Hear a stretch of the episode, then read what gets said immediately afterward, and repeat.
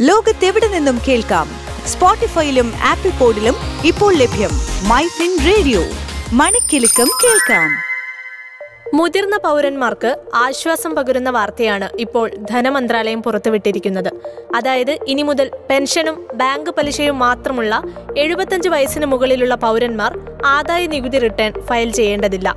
കഴിഞ്ഞ ബജറ്റിൽ ധനമന്ത്രി നിർമ്മല സീതാരാമൻ ഈ കാര്യം പ്രഖ്യാപിച്ചിരുന്നെങ്കിലും വരാനിരിക്കുന്ന ബജറ്റിന്റെ മുന്നോടിയായാണ് ഇത് സംബന്ധിച്ച വിജ്ഞാപനം പുറത്തിറങ്ങുന്നത്.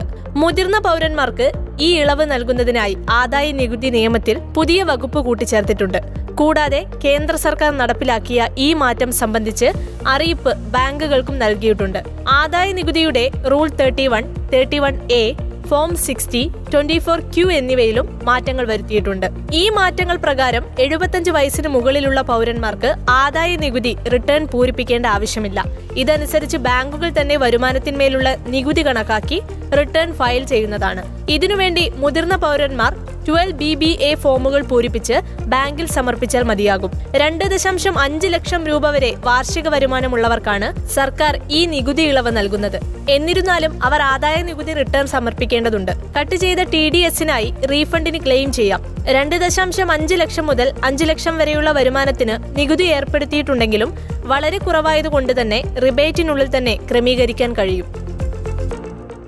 ലോകത്തെവിടെ നിന്നും കേൾക്കാം? സ്പോട്ടിഫൈയിലും ആപ്പിൾ പോഡിലും ഇപ്പോൾ ലഭ്യം മൈ ഫിൻ റേഡിയോ.